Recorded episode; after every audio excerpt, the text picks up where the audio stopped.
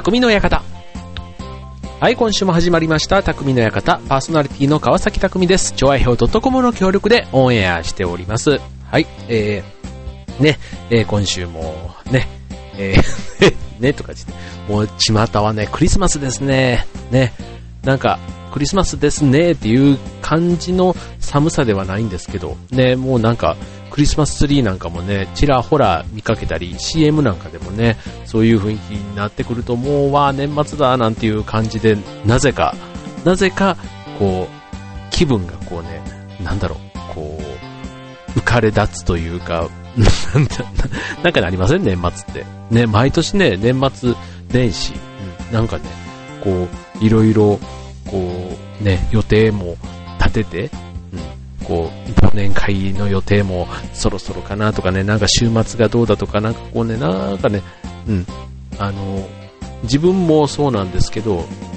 ね、いつも、こう、親しくさせてもらってる仲間もきっとそうなんだろうななんて思うと、結局ね、年内は、あ、じゃあお互い、じゃあ忙しいからまた年明けねなんていうのがなんか年末の恒例という感じにはなっているんですが、はい。で、あの、僕今ね、あの、平日がお休みなんですね。あの、平日がそうなんです。ちょっとあの、仕事の関係でね。で、えっと、そうすると、平日なんで、子供たちは学校にまず行っているわけですよ。平日の休みだと。で、あと、かみさんも、なんか最近ね、結構いろんな用があって、あんまりこう、あの、家にいないというか、こう、すれ違いの、まあ、生活をしているんですが、まあ、夜になるとね、みんな当然会うんですけど、で、日中が結構ね、自分の時間が多くて、と言ってもね、なんかこれといってなんかするわけではなく、うん、最近ね、家の掃除をね、やろうと思って、ちょこちょこね、やり始めてるんですね。で、あの、夏と冬はね、どうしてもなんか暑かったり寒かったりっていうことで、うん、なんか手がつかなかったところ、うん、だ部屋の掃除なんかなんですけど、そう。で、ようやくね、あの、夏物をしまいまして、はい。で、まあ、秋冬物を本格的に出したってうん、で、そのついでに、もうこれは来年は着ないだろうなっていう、なんか、ね、衣類の整理だとか、あとは、あの、なんか、もろもろのね、こう、なんか、こう、捨てられない癖というか、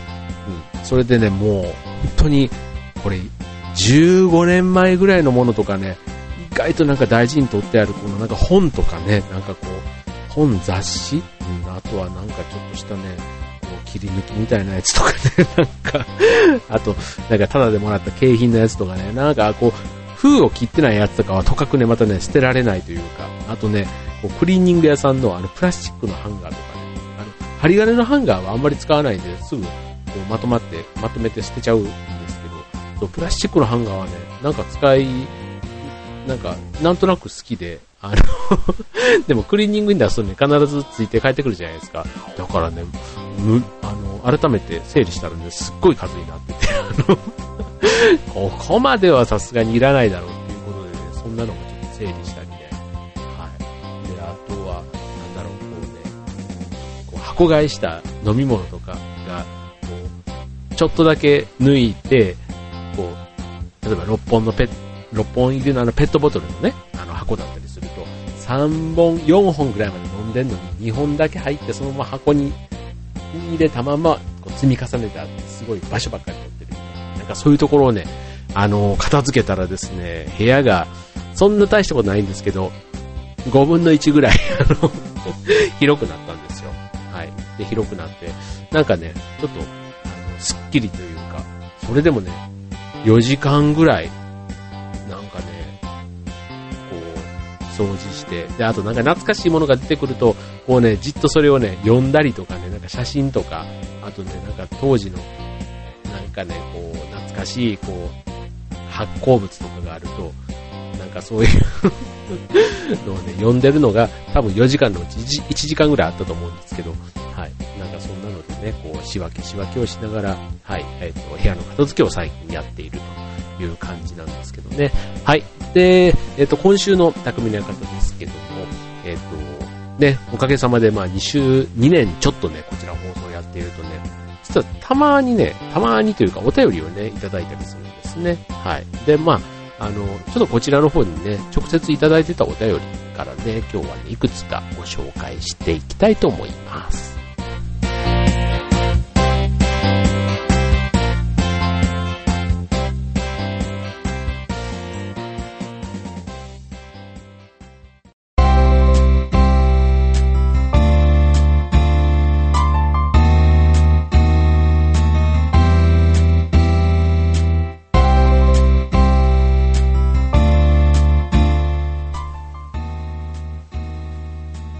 はい、ということでね、えっと、今週はお便りコーナーということでね、えー、お送りいたします。ということでね、えー、匠の館、まあ、匠な人物、匠な話題、匠な出来事、ね、匠をテーマにお送りするということで、こちら番組やっていますけどもね、はい、あのー、まあ、皆さんからもね、匠な情報というかね、お待ちしておりますと言いながら、あのー全然匠ではないんですが、あの、お便りをね、個人的にせっかくいただいたので、ね、ちょっとご紹介がてら今日はね、えー、お送りしていきたいと思うんですけども、まあ、たまにはね、こういうあの、リスナーとのやりとりをね、こう、やる、本来のラジオ番組っぽい流れもいいかな、ということで、はい、えー、こちら、浦安市のまーちゃんから、はい、いただきました。えー、私だけの秘密のお楽しみということで、え、私のこだわりのつまみ食いを紹介します。えそれはちくわのつまみ食い、え我が家では小さい袋に5本ぐらい入っている竹ちくわがたびたび登場し活躍しています。あるよね、この5本で、えっと、100、120円ぐらいなのかな、うん、主に炒め物や煮物などに使うため、いつも冷蔵庫に常備しているのですが、そのうち1本だけつまみ食いするのを楽しみにしているんです。ちくわを使う日には、料理の合間に1本だけ抜き取り、ホットドッグにケチャップをかけるように、ちくわにマヨネーズをプニュッと乗せて食べるんです。え実は我が家では、マヨネーズはカロリーが高いのであまり使用しません。でも私はマヨネーズって結構好きなんですよね。だからこうしてつまむつまみ食いの時にこっそり楽しんでいるんです。皆さんも自分だけのちょっとしたお楽しみってありますか？ぜひ聞かせてさい。ということでね、浦安のまーちゃん、どうもありがとうございます。ということでね、えー、あのー、はい。私だけの秘密のお楽しみね。ね、こういうね、なんかあの、人の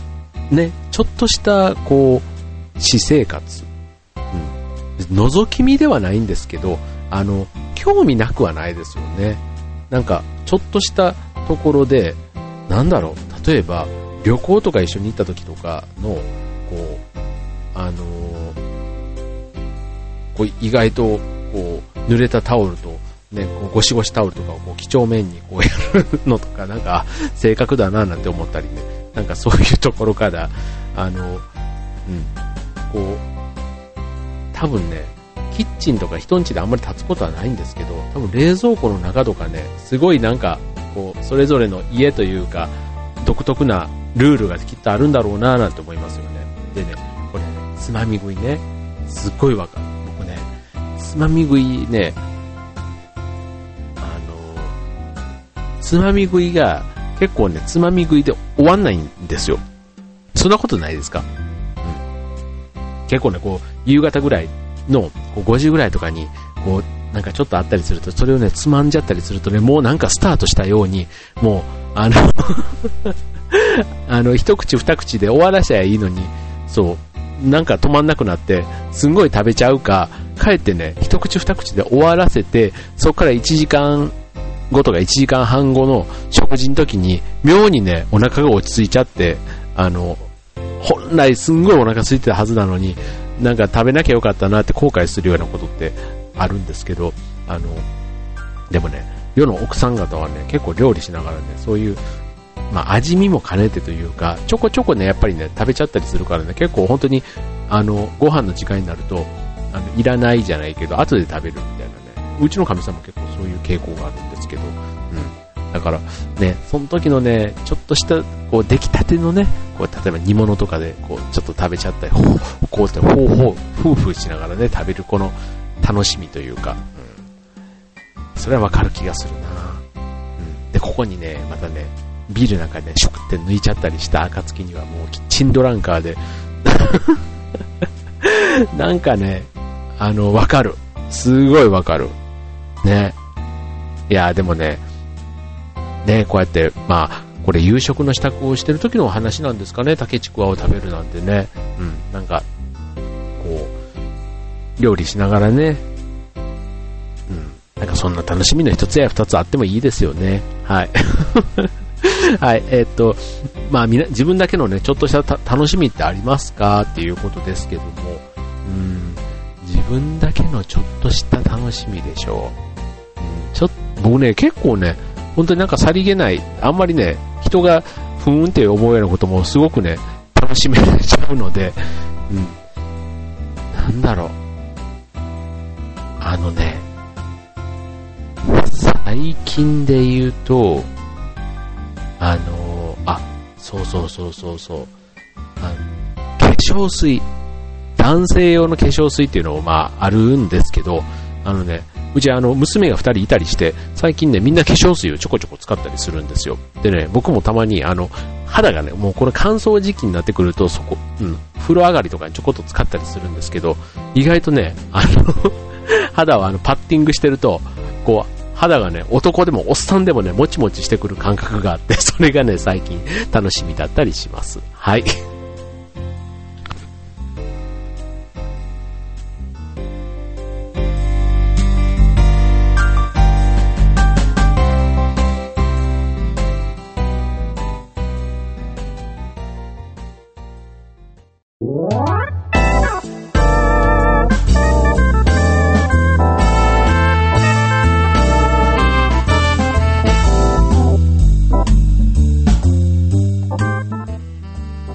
はい、というわけで今週の匠の館はお便りコーナーということでね、お便りから、えー、といくつかご紹介しております。はい、えー、続いては、えー、こちらは船橋市の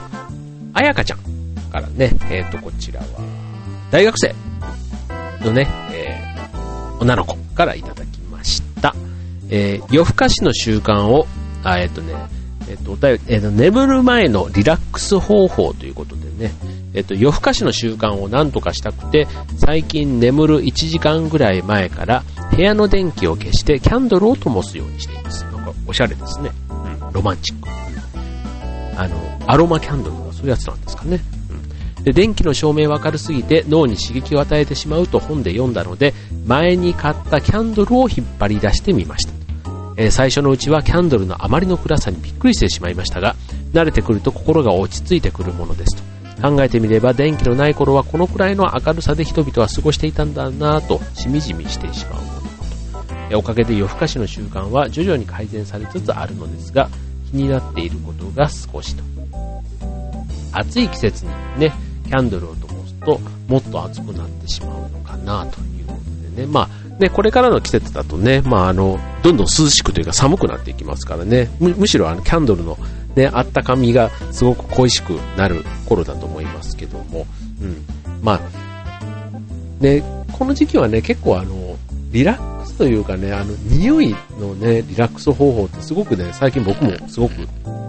好きで、あの、お香を炊いたりだとか、まあ、お香もね、ちょっと部屋で炊くとすごく軽いからなんなんですけど、うん。うん。あの、アロマオイルとか、あの、風呂に1、2滴垂らしたりとか、どんな優雅なバスタイムだよって感じですけど、はい。あの、アロマオイルを垂らしてみたり、うん、なんかね、アロマキャンドルとはね、言わなかったですけど、あの、で、あの、震災の後にね、計画停電があった時なんかは、あの、キャンドルをね、まあ、家にあるキャンドル、とりあえずあの、普段使わなかったんですけど、なんか、なぜかその時はね、もう、なかったので、とり、とりあえず手当たり次第じゃないですけど、つけていろんな匂いが混ざって、なんか、すごくあの、な、なんだろう、なんか中東のような 家になってたんですけど、はい。あの、そうですね、はい。キャンドルをね、あの、灯してみるっていうのも、ちょうど僕の誕生日3月18日はね、計画停電だったんで、その時にね、家中を、こう、ね、ちょっと不思議な匂いと、でもね、かりと、あとはラジオね、テレビも見れなかったからね、なんか、あの、五感のうちのいくつかをこう制限かけると、またね、すごくいろんな気づきがあったっていうのはね、前にちょうどその停電の時の話で、放送でもお伝えしたかもしれないんですけども、これね、うん、まあ、キャンドルだからね、ちょっと眠る前だから、ちゃんとそのままね、うっかり寝ちゃわないようにしてほしいというのがまず1個ありますよね。これでうっかりね、なんかこう、それがね、そこに何かが燃え移ったりすると本当大変ですから、はい、あの、ちょっとロースコープつけっぱなしにして寝るっていうのは、まず気をつけてというかやめた方がいいと思います。けども、うん、なんか匂いっていうことで言えば、ね、いろんなあの、こう、ベーブマットみたいな感じで、こう、電気のあのコンセントにね、差し込むだけでこう部屋に匂いが広がってっていうこと。うん。で、あとはまあ、あの、明かりもね、まあ、確かにあの電気をつけちゃうと、ね、眠れなくなっちゃうから、ただ豆電球っていうのもちょっと寂しいっていう方だったら、もうちょっとね、こう間接照明とかね、照明の技術なんかはね、本当にもうあの、いろんなね、ちょっとしたあの、アイテムあったりしますから、うん、そういうのもね、いいんじゃないかなと思いますよね。はい。もう最近ね、あの、そう、やっぱりね、40代にもなってくるとね、こうね、眠るっていうことに対してもね、ちょっとお金かけていいんじゃないかなってすごく思うようになってですね、そう、あの、布団をね、この冬、あの、やたら買ってるんです。やたらって言ってもね、あの、とりあえず僕は敷布団1個買ったのと、あとね、またね、掛け布団と、あとね、今度枕も買いたいなって、あの、前に流行ったテンピュールの枕はね、僕はもう一つちょっと今一つ合わなくてですね、あの、もっとね、ボコって沈むタイプのね、あの、ホテルのような、あの、やつが好きなんですよ。そう。でね、もうとにかく、あの、眠りに、睡眠に関しては、ちょっと、こだわって、ちゃんとね、うん、うん、結構ね、僕、長く寝ないと辛くなっちゃう方なんで、そう。だから、何にお金を使うのっていうとね、意外とそういうところに、うん、だって食べたりするものとかにもね、うん、なるべくこう、体にいいものをね、これからどんどんどんどん摂取して、ね。で、お風呂とかも、こうね、こうゆっくりリラックスしてっていう、なんかそういうことはね、心がけたいなぁと思っているんですけども、まあなかなかね、これがむっと難しかったりするんですけどもね、こうやってね、あの、一つ、ね、あやかちゃんからのね、えー、お便りではありましたけども、ね、えっと、眠る前のリラックス、ね、あとね、あったかい牛乳なんかもね、やっぱり飲むといいってあの、いっぱいね、よくあの、眠っ寝る前にね、お腹が空いてると眠れないっていう人って結構いると思うんですけど、やっぱりそこでね、食べちゃうと、ね、睡眠絶対ね、あの、悪い睡眠、質の悪い睡眠になってしまうので、そう、だからね、なるべくね、9時以降はやっぱり食べないっていうのはね、一番ですよね。それでもどうしてもね、お腹が空いて空いてっていう方は、あの、あったかい牛乳、ホットミルクね、ぜひ試してみてください。意外とね、空腹感が満たされて、で、しかも朝もね、えっと、すっきり。で、しかもね、この牛乳の、あの、穏やかな、あの、気持ちを落ち着ける作用も相まって、すごくね、あの、体がポカポカしたまんます眠れて、朝もね、胃がもたもたれずに、すっきり目覚められるということで、はい、それもね、一つ、ぜひお試しください。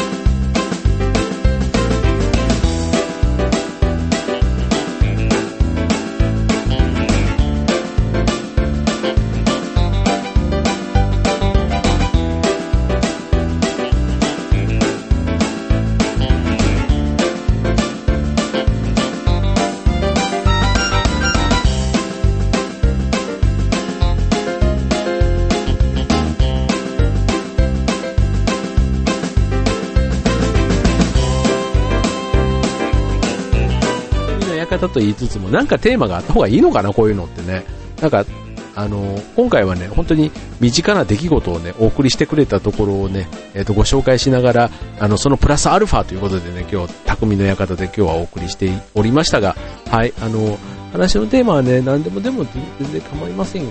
あの、時事ネタでも、あと、恋愛のことでも、ね、あとは、政治の話はちょっと僕はあんまりよくわからないので、えーね、しかもあんまりあえて言う話、ね、この番組で言うのもなんだなと思いますので、あえて言いませんが、はい、えっ、と、ね、皆さんのあの興味のある方でね、ぜひお寄せいただけると嬉しいです。はい、えー、っとね、今ね、あの、12月の25日に劇団フーダニットの、えー、クリスマス、えー、チャリティー公演というのをね、今、計画してるんですね。で、今回、なんと、親子共演っていう、